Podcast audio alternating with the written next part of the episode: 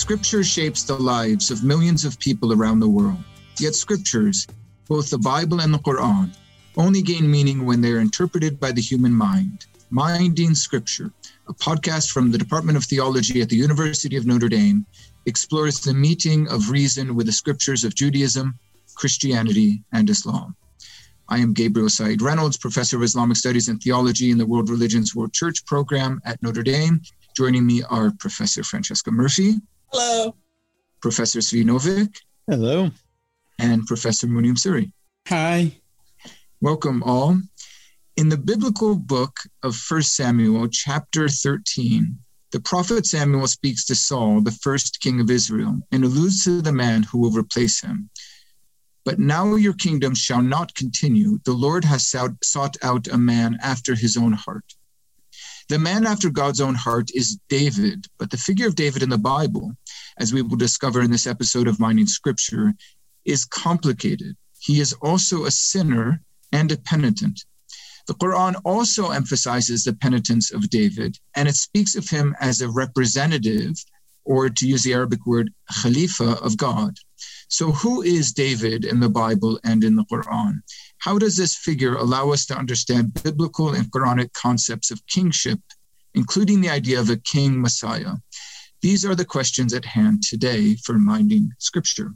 And as that quotation that I began with sort of um, helps us see, the story of David is only fully comprehensible in light of the story that comes before of Saul. Uh, David is not the first king um, Saul is the first king. And I thought we would start just there, getting the backdrop, the, the background story to how David comes on the scene in First Samuel. Francesca, can, can you, as an yes. author of a commentary on First Samuel, uh, it's the Brazos Baker theological commentary on the Bible, one Samuel.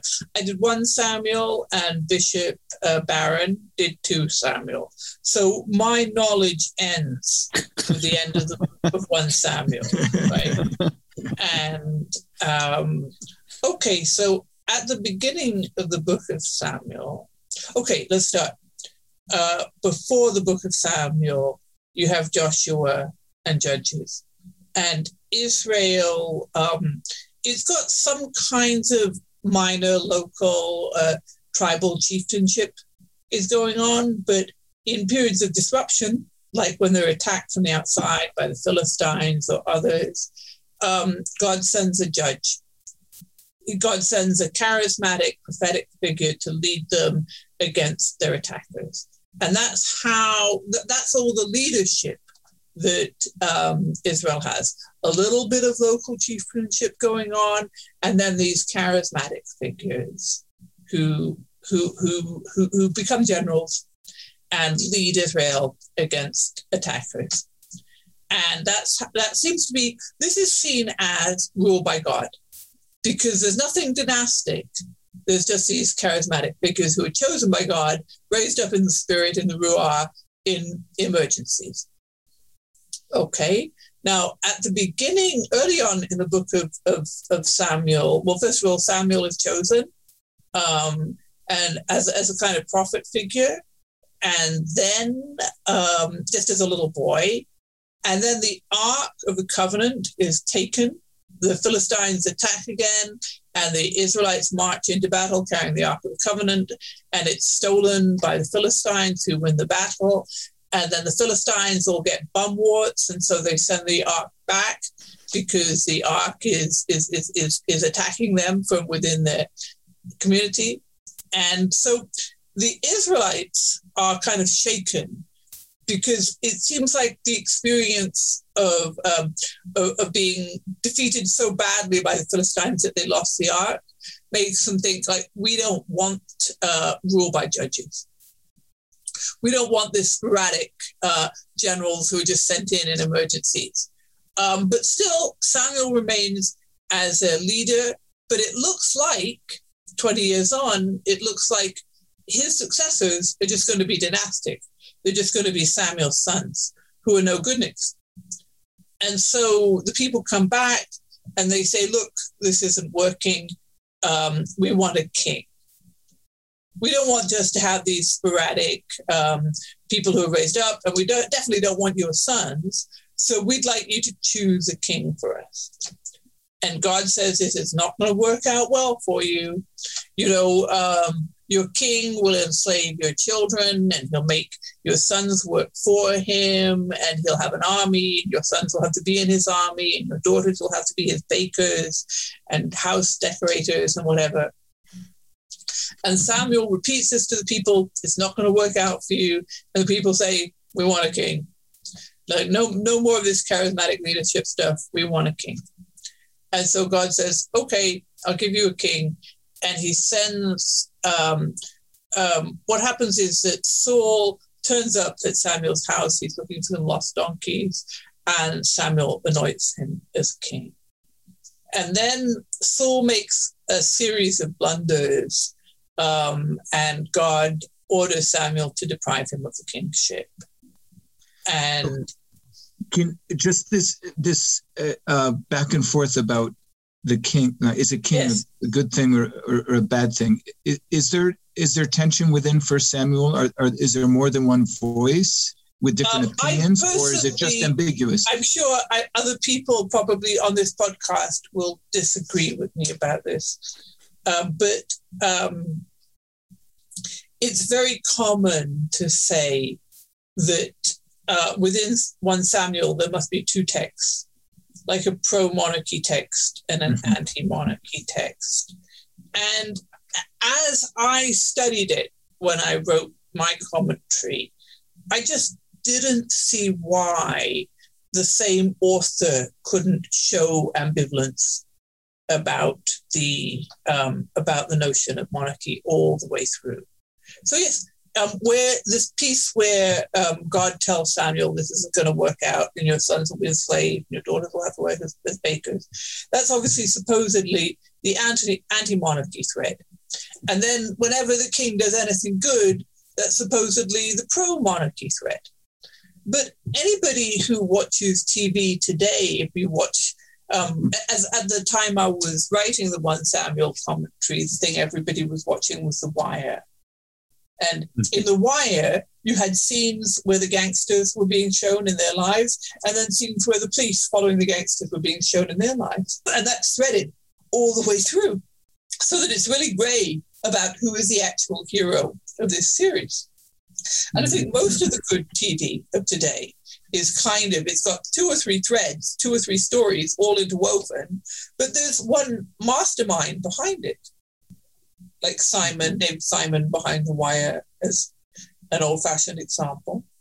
Right. Well, I think also, I mean, um, uh, the, uh, the, the questions of source criticism, as it were, or the unity of, of First Samuel, uh, as you know, those are analytically distinct from the from the question of the uh, of the range of views, and one can certainly kind of envision a more unified account of the authorship of First Samuel uh, without discounting right? The possibility of debate within uh, ancient Israelite circles about um, about kingship, and I think it's fair to say, right, that, that, that there are uh, kind of more more or less pro monarchic views. Of course, um, uh, even if we even if we uh, allow for um, uh, a um, a more uh, an authorship of First Samuel that doesn't distinguish radically between pro-monarchic and anti-monarchic sources. But but there is something I suppose that kind of intrinsically um, kind of am, um, ambiguous um, about um, about the institution of of, of kingship uh, that you get uh, in uh, right in in in First Samuel. Um, you get. I mean, you get. Um, we, we will eventually get to David and the formation of a covenant between God and David. Um, but then throughout, uh, I mean, and, and, not just in the depiction of Saul, but even in the depiction of David, and then throughout, there are these kind of um, fundamental theological challenges associated with kingship. There's the displacement of God, um, where, right, as Francesca described in First Samuel 8, this passage where, where uh, Samuel describes uh, well, what, what the king will do and why the appointing of a king is not good. Uh, so part of the logic there is that the king will take the place of God and the, the best, right, the firstborn of the tithes that ought to go to God, the king is going to collect. Uh, and this uh, and this is something that one finds right in the in it's part of a, a, kind of a larger um, a, a larger positioning of the Bible, the way the Bible positions itself vis-a-vis the ancient Near East. In the ancient Near East, it's all about the king, and the king is uh, a really a divine-like figure.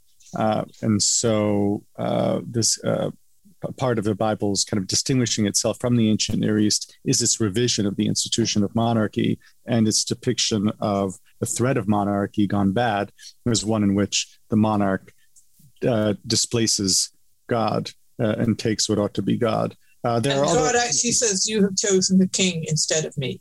Right. Mm-hmm. That's yeah. part of his mm-hmm. speech mm-hmm. to one Samuel, mm-hmm. which one Samuel repeats to the people.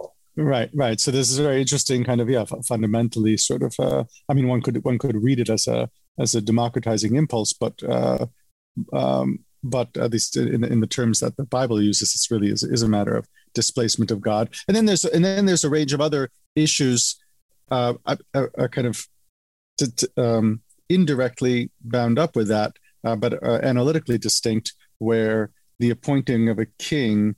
Um, means a greater connection between Israel and other nations because the other nations are governed by kings. And so if Israel has a king, that king will inevitably marry into the families of other kings, along with those foreign uh, princes or princesses come also foreign cults, uh, the worship of other gods.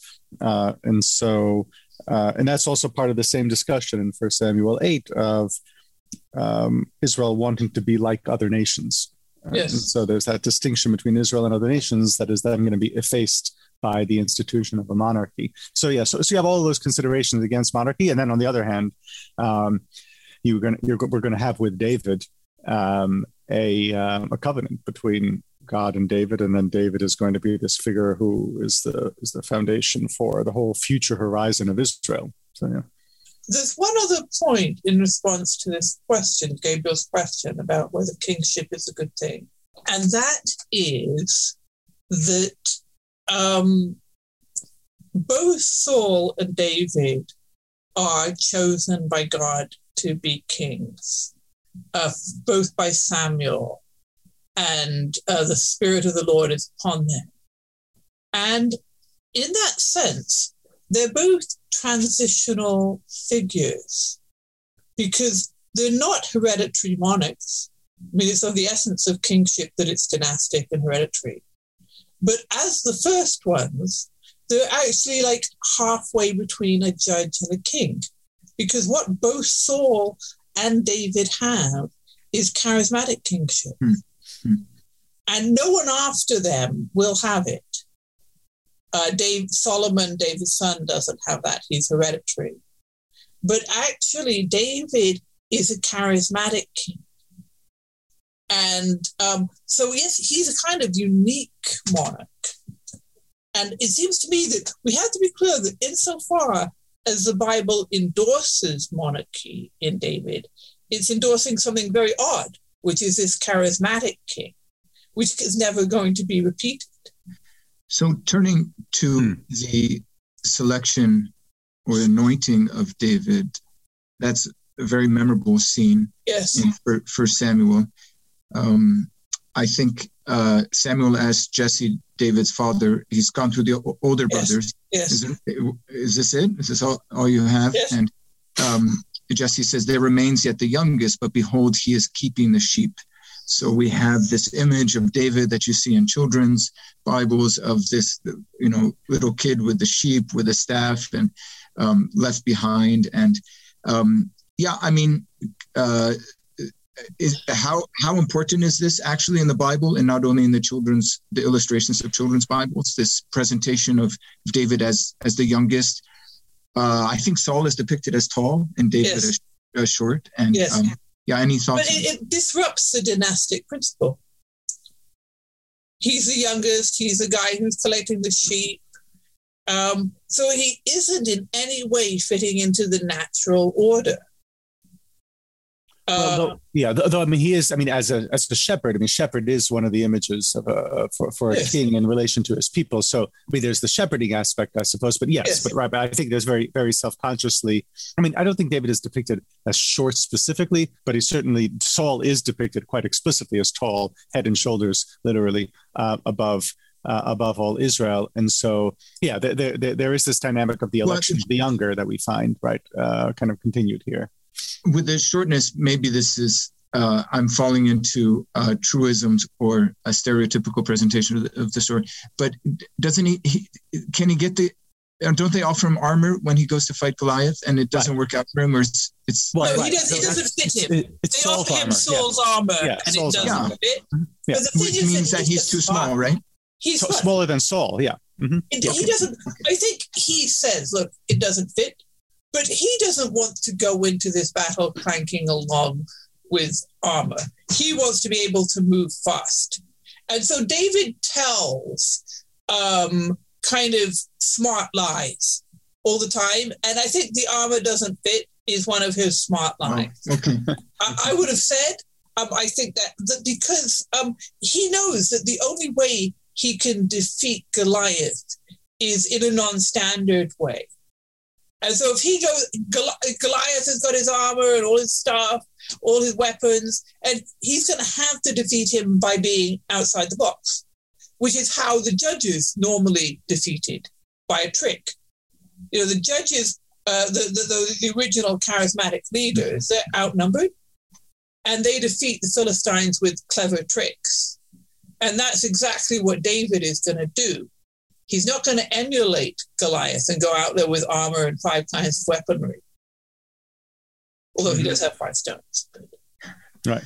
Yeah. Um, I mean, there's an interesting, right. There's an interesting, I think, in, in general, in scholarship on, on uh, the David story, um, are sort of a different um, the debates around, you know, how to read this. How, do, do, we, uh, um, I mean, so this reading that Francesca was mentioning of kind of the, the David as uh, he wasn't really the underdog because he was just fighting him in a different way. And, and uh, uh, right, actually, I mean, if you have stones and you can attack from a distance, then now you have a distinct advantage. Uh, and, and, so, I mean, and that kind of that can, that can be carried forward and carried forward in terms of a uh, a reading that emphasizes David's uh, political sophistication, cunning. Um, whereas, right, David keeps on adverting to piety and making reference to uh, to God and uh, right and when he refuses in the continuation to uh, to attack Saul. Uh, and he explicitly grounds that in theological considerations, even when Saul, right? So Saul ends up pursuing David because he re- he appreciates David as a competitor. So he he pursues David as a as a potential uh, usurper of the throne, and David has the opportunity to strike him. Um, and David refuses, uh, and he says, "Right, how can I touch the anointed of the Lord?" Uh, so again, there are two readings over there. Is that David's piety, or is that David being uh, a kind of political cunning, uh, right, where he wants to kind of support the institution of kingship because he himself is uh, going to presenting himself as uh, as king or a king in waiting. Uh, so yeah, there are two kind of different readings throughout of uh, of David. Well, that's sort of deflating, uh, right, right, right. because the, the, beautiful speech, and we'll turn to the Quran in a second, but I mean, the provocative exhortation or not really exhortation, but um, sort of uh, incitement of David against Goliath. Um, you know, I'll defeat you through the, the Lord, uh, and all of this pious language, which is you know exciting and stuff. But if it were just a way of, I don't know, instigating. No, I, I, just, I just don't and, agree because I think that the cunning way um, is the way in which you most have to rely on God. I agree. Yes, yes. I think. And right. so I, mean, yeah. I don't see it as a zero sum game. I mean, most of David's modern critics say, "Ah, he's just a liar. You know, he's just deceptive, and um, and and there's no piety here. It's all a sham." Whereas I would say, if you actually choose to rely on cunning because it's the smartest way forward, it's also the way that makes you most vulnerable and most reliant on God. Hmm. Hmm. And so I, I don't see them as necessarily like a zero sum. Yeah, I agree. I don't think it's an either or. Yeah. here or he's relying on God. Yeah. The right, smart think, thing to do in this situation is to rely on God. That's the only way to win, is to go out with your five stones. Yeah, I, th- um, I, think it would be a mistake, yeah, to, to kind of yeah imagine these as binaries, right? I think appreciating yes. that other reading, uh, but in a non-cynical way, uh, yes. right? But, no, I don't read it cynically. Yeah. I read him as a comic hero, and a comic hero always is defenseless. So this is a really good way to begin. And I, I think Munim forms a contrast to at least a typical understanding of David in the Quran. I mean, David in the Quran, these sort of debates don't, don't go on. Uh, he's uh, he's a prophet, and like mm-hmm. other prophets, um, infallible, impeccable. But I don't know. I'll let you comment on that if if how you see David in the Quran, just generally in light of in light of what uh, Francesca and Tzvi have been saying. Yeah, in the Quran, David is also associated with kinship, right? That that God grant him uh, kinship, um, and um, and in addition of you know uh, his being a king, the Quran also described David as a prophet. So um, the idea that you know that David is both king and and and, and prophet is quite uh, quite um, you know attractive to later Muslim uh, exegete because according to you know later Muslim exegete, this is a unique for David. Before him, you know, uh, um, uh, uh, uh you know, prophethood uh, was vested on on on on one tribe, and um, and kinship on another. But it was in David that both kinship and prophethood are united in one single individual.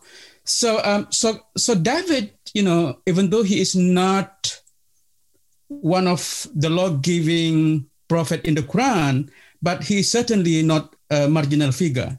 He received revelation. He he received, uh, you know, um, reveal book of of Psalm. But the idea that that he combined both both kinship and and prophecy is is quite emphasized in the later Muslim tradition. Um, and and Goliath is mentioned briefly in sort of the second chapter or sort of the Quran, right? So there is an allusion to that, but um, it's just very just a brief a brief mention that's expanded on, I guess, in later exegesis or commentary, but not not given in great length in the Quran itself. Yeah, the Quran mentioned that uh, you know David uh, killed Goliath, and because of that, that he was granted kinship, right? and as well as as wisdom. So in the later, you know, Muslim tradition, the word king, the word uh, uh, uh, um, uh, uh hikmah, uh, wisdom, is often understood as a gift of prophecy. So this is the reason why, you know, in addition, you know, to his being a king, that he is also a prophet. one what of is hikmah? Hikmah is the gift of, of prophet, prophecy. Yeah. So the yeah. word the word hikmah, which is wisdom in the Quran, mm-hmm. is often understood by later Muslim exegete as referring to a gift of prophecy. Yes. I mean, I, I agree. Like, I think he's a charismatic king and in that sense unique. So we're not too far off. Hmm. Interesting. Although maybe one one last topic here before we go to a break, the um, uh, the notion of uh, of David as an ideal king mm-hmm. um, who becomes in in both Jewish and Christian thought in at least connected to the notion of Messiah, but we're going to speak about this more in the second half. But um, that doesn't really follow from in Islamic interpretation of the Quran or in the Quran itself, right? The notion that um, the, or the connection between between Jesus, who is called Christ in the Quran, is called Messiah, and mm-hmm. David, or the idea that there'll be some future Davidic figure.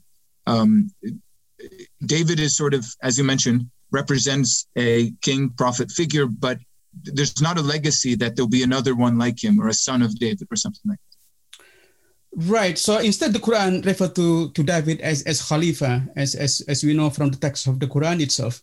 Yeah, but could you when, yeah explain that? Khalifa again?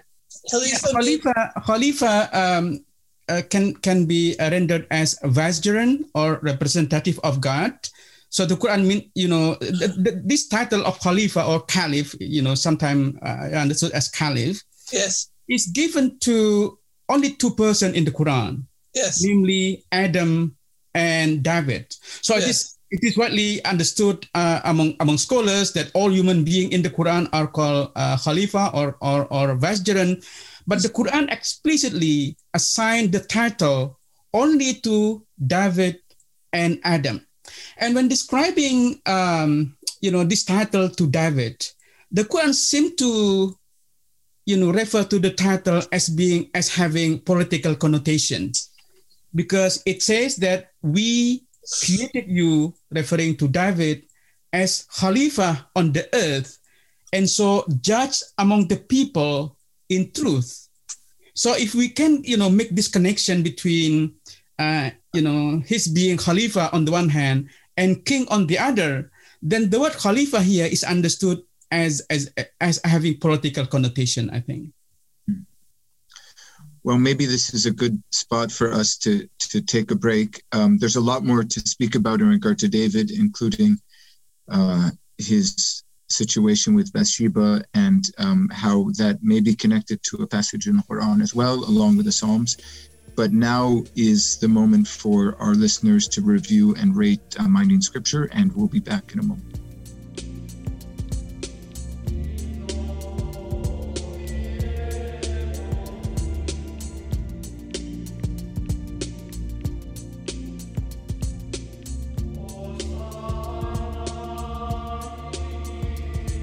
Welcome back to Minding Scripture.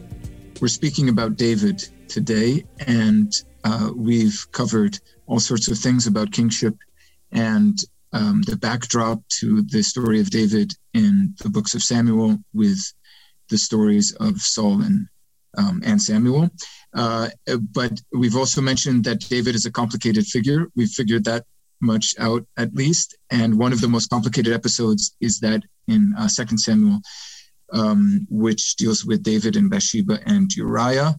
Um, so I don't know who wants to maybe introduce us briefly to this episode, beginning with summarizing um, what what goes down and um, how uh, you know the figure of David um, is uh, complicated by this this uh, case. David sees Bathsheba sunbathing, and uh, she's married to Uriah the Hittite. And this, he sends Uriah Hittite to be in the front line of the battle in order to get him killed. And this is actually something Saul had done to him um, when Saul was envious of him and wanted to get him out of the way. Saul had done that to David. So the fact that he does it to Uriah the Hittite is really very vile. And Uriah the Hittite is killed, and David takes uh, Bathsheba himself. And then uh, the son gets sick. And the prophet comes to David and tells him this parable about a ewe lamb. It's now Nathan, not no longer. Yes, that's correct. Nathan. It is the prophet Nathan comes to him and tells him the parable, and says, "This is, and you are the person who did this," and um, condemns him and um, the first the, the, the David repents. Um, he loses his child as a punishment. Um, so the first child that with with Bathsheba dies as God's punishment for the way that he took her, and um, how does that reflect on his character? David has a complex moral character. And uh, this is a clear expression of it. Um, a clear expression of the notion that this is what kings are going to be like. And this is what kingship is going to be like. It's going to be very dirty business. And that's right there in the middle of the Hebrew Bible. And it's telling us um, not that um, we should reject politics altogether, because David is in many ways a good, pious man and the best king could possibly have. But he's also uh, an evil, manipulative man. And he is both. And this story expresses the fact that he is both. Um, yeah, and I'd say also that the story is particularly interested in that um, in that in that penitential moment. I mean, it's it is very significant that he uh, kind of immediately says, "I have sinned." Uh, you get also later on, um, right in the in the uh, in the Book of Kings, a similar story uh, with a, a, a very different sort of king, uh, Ahab, uh, who a king of Israel, of the northern kingdom of Israel, uh, who has a similar a similar transgression. This in this case not against um, uh, uh not involving adultery, but uh, again murder. Uh, not murder and adultery, but murder and theft, where he yeah. essentially takes to himself the vineyard of Naboth, and and there likewise you have the criticism by the prophet, in this case Elijah, and also that immediate repentance. And so uh, so yeah, so, so there's this, I think, distinctive interest in the Bible. Um, yeah, in, in in figuring David as a complex figure, uh, and then also in in highlighting uh, the idea of um, a responsiveness to prophets, right? The, yes, he is I mean, subject so, to the prophet's judgment. Yeah, right. That's I mean, yeah, Munim mentioned right the unity of of, of uh, kingship and prophecy uh, in the Quranic uh, account and, and in the reception of it, uh, whereas in the in the biblical context, these are very distinct roles, and it's precisely the king's capacity to subject himself to prophetic critique and to accept prophetic rebuke uh, that is a mark of uh, of a good king. I wonder if it's like in Islam, as I understand it, you can correct me when I've said something idiotic, but in Islam, there's a sort of ideal of a sort of unity of church and state. Whereas in Judaism and Christianity, there's tension between church and state, and the ideal is not necessarily the unification of the two.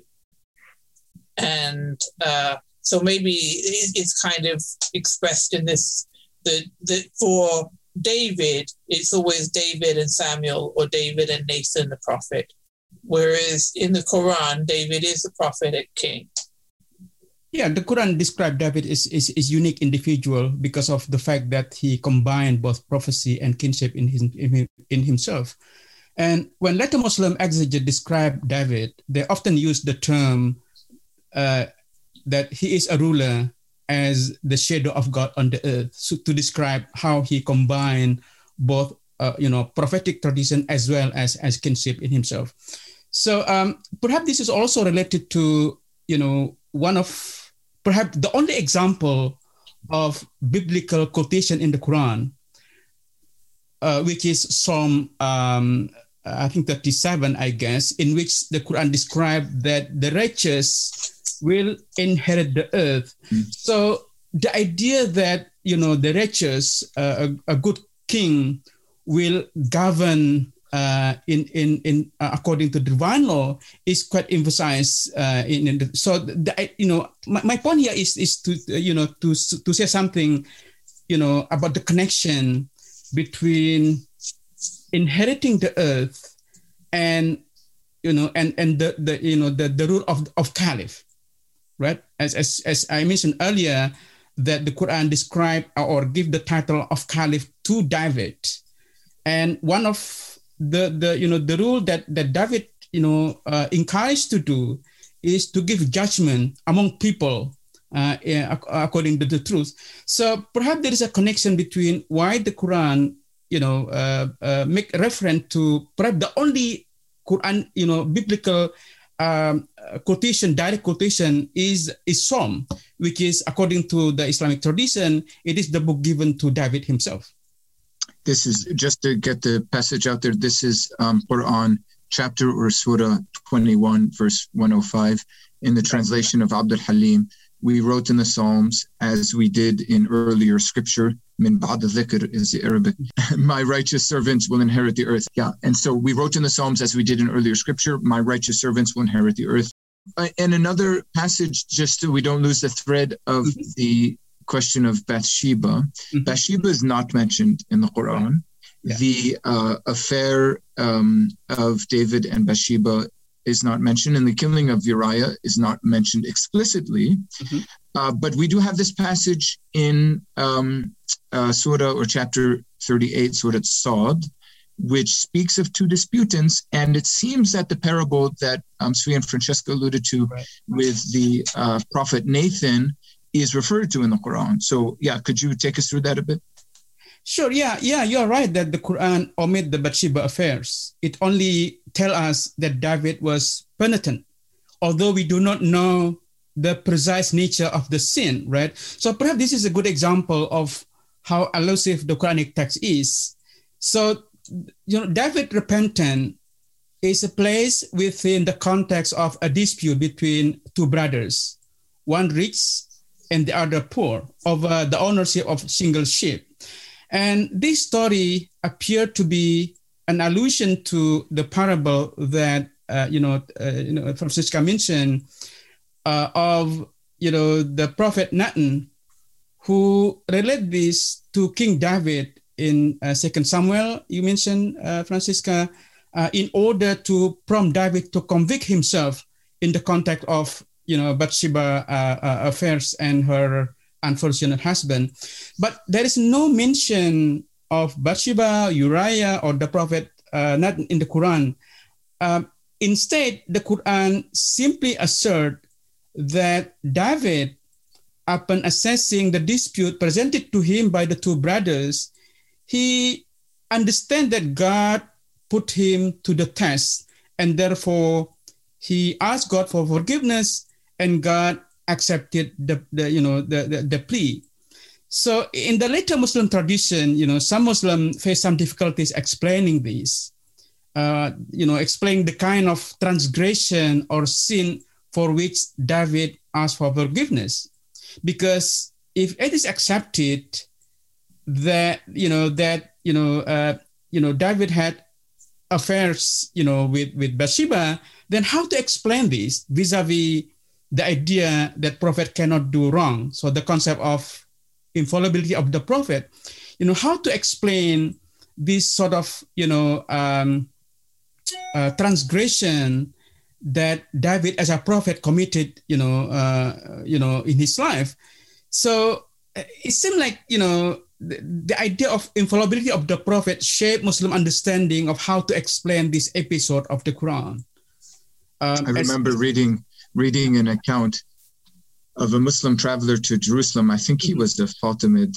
Um, uh, the name will come to me. I think it's Nasiri Khosrow who says it and he travels, um, I think, in the 11th century to Jerusalem, and he gets to the spot uh, around the Haram Temple Mount slash Haram al Sharif, where um, the Dome of the Rock and the Aqsa Mosque are, and uh, there's a gate there known at the time as the gate of, of repentance. I forget if it's Bab Toba or it might be associated to Bab al Hitta, which okay. is connected to another Quranic passage. But he sort of right dramatically says, and I fell down in prostration, repenting to God, I, the poor sinner who had the blessing of visiting this holy site, as David once fell down in prostration in this very spot, repenting to God. So, at least in that account, David as penitent was was important. But um, uh, of course, as you mentioned, that is in some tension with the doctrine of David as uh, infallible prophet. Yeah, mm-hmm. Okay, so um, in Islam, you don't distinguish infallible and impeccable. Well, uh, you know, depending on what we mean by infallibility, because Muslims themselves do not agree what what what this concept really mean. Uh, does this mean that you know that prophet cannot do any kind of wrong or certain type of wrongdoing? Yeah. So, um, so if, if we look at you know the the evolution of Muslim understanding of this episode of the Quran concerning concerning David, we see that you know that their understanding of this verse is really shaped by how the concept of infallibility developed in the Islamic tradition. So I, I did some, you know, little research on this, uh, looking at the early uh, Quranic exegesis. So I, I find you know, um, uh, early Muslim exegete like Muqatil bin Sulaiman, whose whose exegesis is is the earliest one that extant today, he basically accept the idea that David did have affairs with with with uh, Bathsheba. That there was no problem of that, and it seemed like by his time this concept of of infallibility was still developing, was not was not widely accepted. But if you look at the, the later Muslim exegesis from the you know from the fourth century onward, mo- mo- Muslim tried to reject this this this this biblical narrative altogether. You know, using all different kind of of hermeneutical uh, you know uh, uh, endeavors, including that the fact that the Quran doesn't mention this, according to some, mean that it didn't happen, you know, because the Quran doesn't mention this exploit at all. That's an argument from silence. the argument from silence is very weak. yeah, I mean, it's interesting that there isn't there isn't in the Jewish tradition an investment in the in the idea of the infallibility of prophets or any other people, but there is a particular in, interest in defending David from the sin. Uh, famous statement in the Talmud that uh, mm-hmm. anyone who says that David sinned uh, is, is, himself a, a sinner. Uh, what and, about and, Nathan? Well, uh, well, right. Well, I mean, one has to, yeah. Well, I mean, there's a lot of, I mean, it's kind of an exegetical puzzle. I mean, one has to kind of uh, assume a general practice of uh, husbands sort of conditionally divorcing their wives uh, uh to to, uh, uh, to to right to, to be able to defend David. But uh, but the the I guess the more interesting question is why exactly uh, the Talmudic passage is so interested in defending uh, David when there isn't a general uh, kind of uh, uh, there is a certain kind of defense of biblical forefathers among whom David would rank in the in the Talmud, but there does seem to be a particular investment in finding David sinless in this affair. Well, part of the part of the question might be related to the other elements of David's personality in the Bible and the Quran, where he is held up for uh, piety generally. Yeah. Um, uh, he's uh, associated traditionally with the Psalms, although I think this might be a little complicated. Uh, some of the Psalms have little introductory statements, a Psalm of David, and sometimes even when he was fleeing or uh, sort of a, an occasion on which he sang the Psalm. Um, the Quran speaks, as Munim, you mentioned for us, uh, uh, associates uh, David with the Psalms as well, Zabur yep. in Arabic. Um, so, I mean, uh, maybe we could just touch on that briefly. I don't want to pass over entirely. I don't know if we want to start with the association and in the Bible. Uh, maybe Tzvi, you could start us off with that. Um, sure. Uh, well, I mean, yeah. So, so David is associated with with singing and with the playing of a stringed instrument in the uh, in the Bible itself. One of the accounts of how David comes to meet Saul, comes to encounter Saul, and there are a couple of different accounts. The story of David and Goliath is one, but uh, but another is of, uh, David entering uh, Saul's employ as a uh, uh, as a, a player on a stringed instrument who can kind of soothe Saul's troubled spirit. Um, and so from there, um, there develops an association between David and and song uh, in the biblical text. Uh, and then, right, and then, as you mentioned, Gabriel, there are psalms with headers that link particular passages to particular incidents in the life of David. Um, but it is, uh, comp- um, and, and, and then there's a point in the Psalms, I believe, at the end of Psalm 72, is it, uh, where uh, which which speaks of the end of the Psalms of David, or here the Psalms of David end, um, the Psalms of David, the son of Jesse. Uh, but then, of course, there are another uh, ooh, 150 minus 72 psalms still left in the book. It's a good um, way to do it on the spot. Right, thank you. Yes. um, so uh, yeah, so so so the, the relationship between uh, David and the Psalms. I mean, there's also the Book of Chronicles to figure here in terms of uh, David is instituting a system of Levitical singing um, in the temple. Uh, so, but, but, that is a, a, major aspect of the uh, of the uh, understanding of David, and then you come to depictions of David in in Jewish and Christian art, where David becomes an Orpheus-like figure who is who is performing again on a stringed instrument. The, he also dances that David, moment. All right. Um, Sorry, Francesca, go. When I um, wrote my commentary on 1 Samuel, as you can see, it's a Brazos theological commentary on the Bible. And the editor kept telling us to read the Bible within the tradition, read your 1 Samuel within the tradition. So I keep looking, and there just is almost no patristic or medieval commentary on 1 Samuel. They're just not interested in this political David setting up his kingdom and so on. And for many of the scenes in 1 Samuel, the only way I could read it in the tradition was through psalm commentary because there's masses of like some of the scenes in David's life are supposed to be reflected in some of the Psalms. And so the only way I could read it theologically within the tradition was through going from the Psalm, which was associated with this period in David's life, which are the, particularly the periods where he's fleeing from Saul, who's trying to kill him. Right. Though the story uh, also of Bathsheba also is a major one. This, this major uh, penitential psalm, Psalm 51, yes. uh, is supposed to have been recited according to the header uh, after Nathan the prophet comes to him in the aftermath of the sin. And so this this psalm in which the uh, the, the singer reflects on his sinfulness, having been conceived in sinfulness, uh, that is situated in, put, or put in David's mouth after the sin against Bathsheba. And um, in the New Testament, Jesus constantly quotes the Psalms. And I would say that was a stronger tie of Jesus to David than any of the political Messiah stuff. Because Jesus doesn't really want to be recognized as a Davidic Messiah, but he does repeatedly quote the Psalms. So you know, David put the harp into Jesus's hand. Mm-hmm. You know, um, that's really the real connection between Jesus and David, I would say, was musical or somatic more than political. Um, because Jesus just quotes the Psalms as he dies.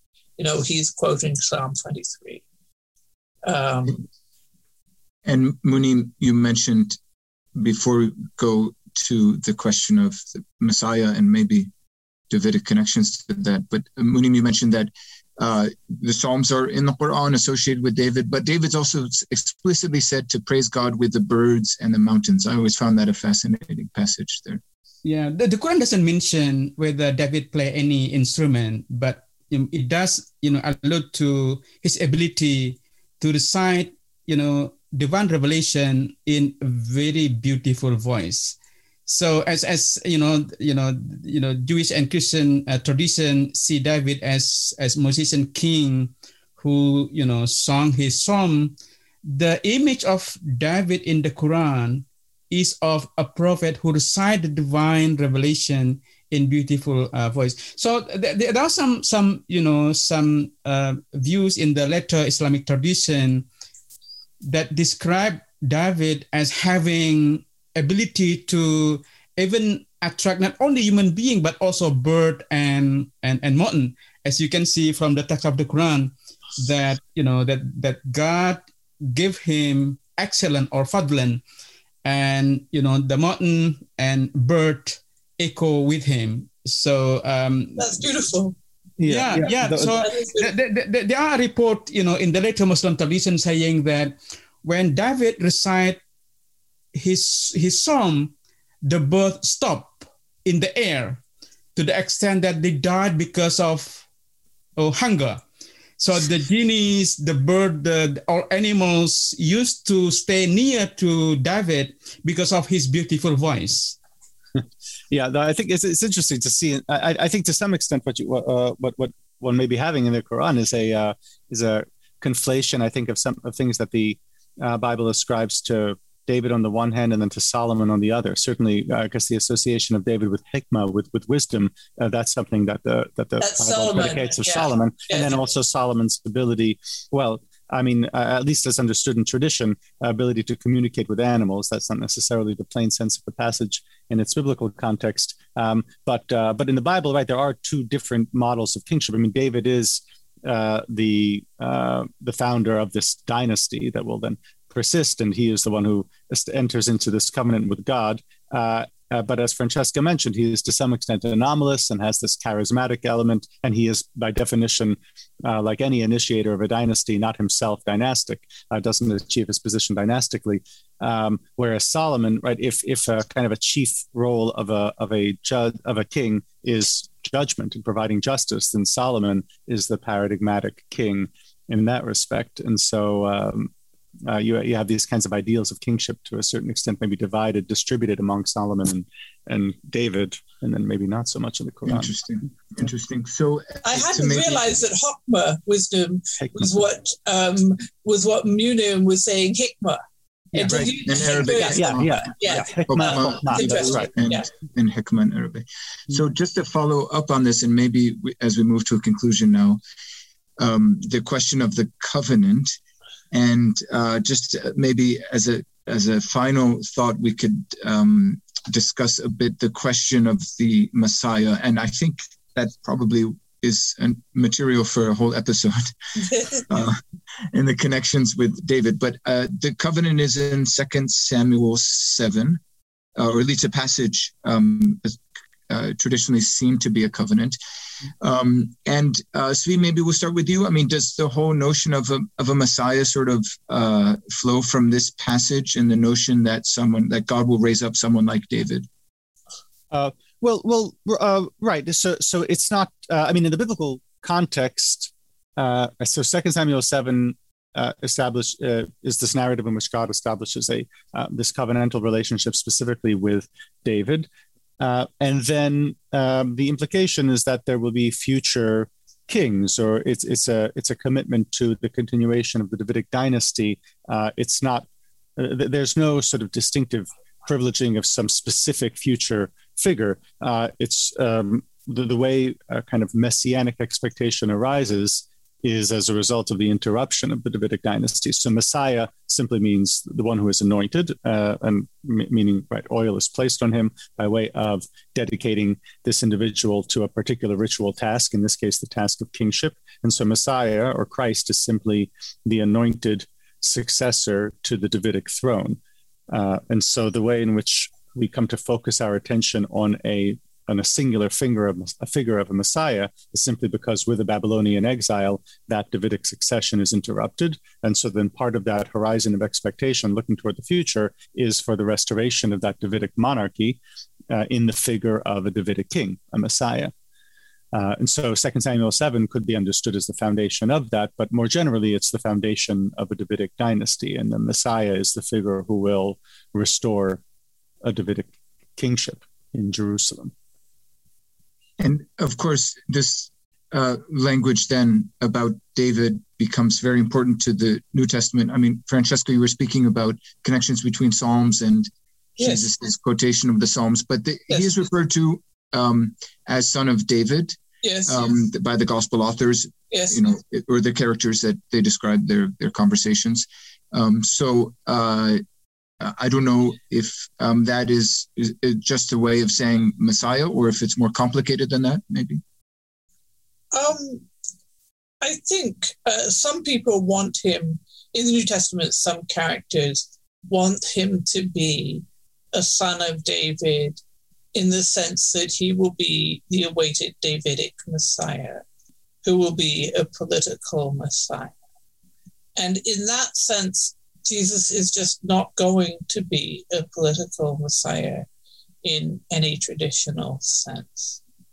But the genealogies at the beginning of Matthew and Luke um, do trace him back to to David and to Adam, Adam, David, Jesus. Um, so the fact that he is descended from David is important to the New Testament authors.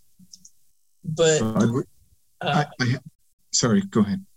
He's going to do things differently this time mm. in the New Testament. Mm-hmm. Um, there, there's this uh, this uh, question put into the mouths of the people who see Jesus accomplish a miracle in Matthew 12. All the people were amazed and said, "Can this be the son of David?" And um, it, yeah, it seems to be a very sort of fruitful illusion or way of alluding to um, the, this messianic expectation. I mean, Tzvi, maybe just as a final thought, in Second Samuel 7, there is a notion of the everlasting nature of the Davidic reign, right? It's not just, right. I will establish some kings after you, but mm-hmm. that, you know, that it will be everlasting. And mm-hmm. um, so, I mean, David, David's a really big deal.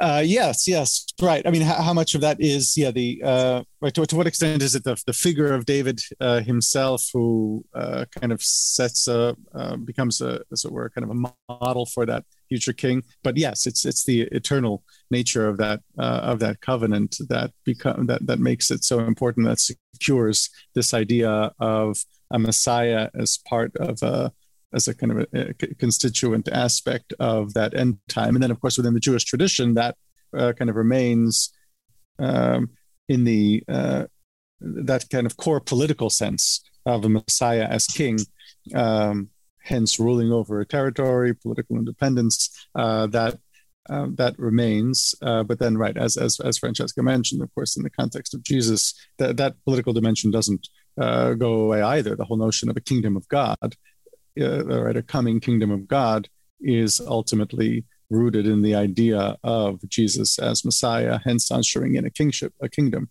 Um, but uh, but it, it becomes uh, interpreted uh, to, to have a, a, much much wider scope as well, of course. Thank you. Um, Do you know what Salah means? Salah is that word, you know, which comes in between the biblical verses. Uh, like, uh, uh, "Oh Lord, you are the greatest on earth and above the earth." Salah. Oh Lord, you made the clouds. Salah. And they can't translate Salah because it's just a word by itself.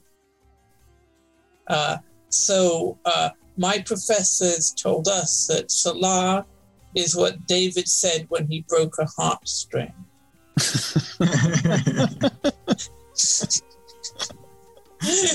well, thank you so much. Thank you, uh, friends. Um, pleasure yeah, having this conversation with you and all those listening. Thank you for joining us. And be sure to be with us for the next episode of Mining Scripture, where divine word and human reason meet.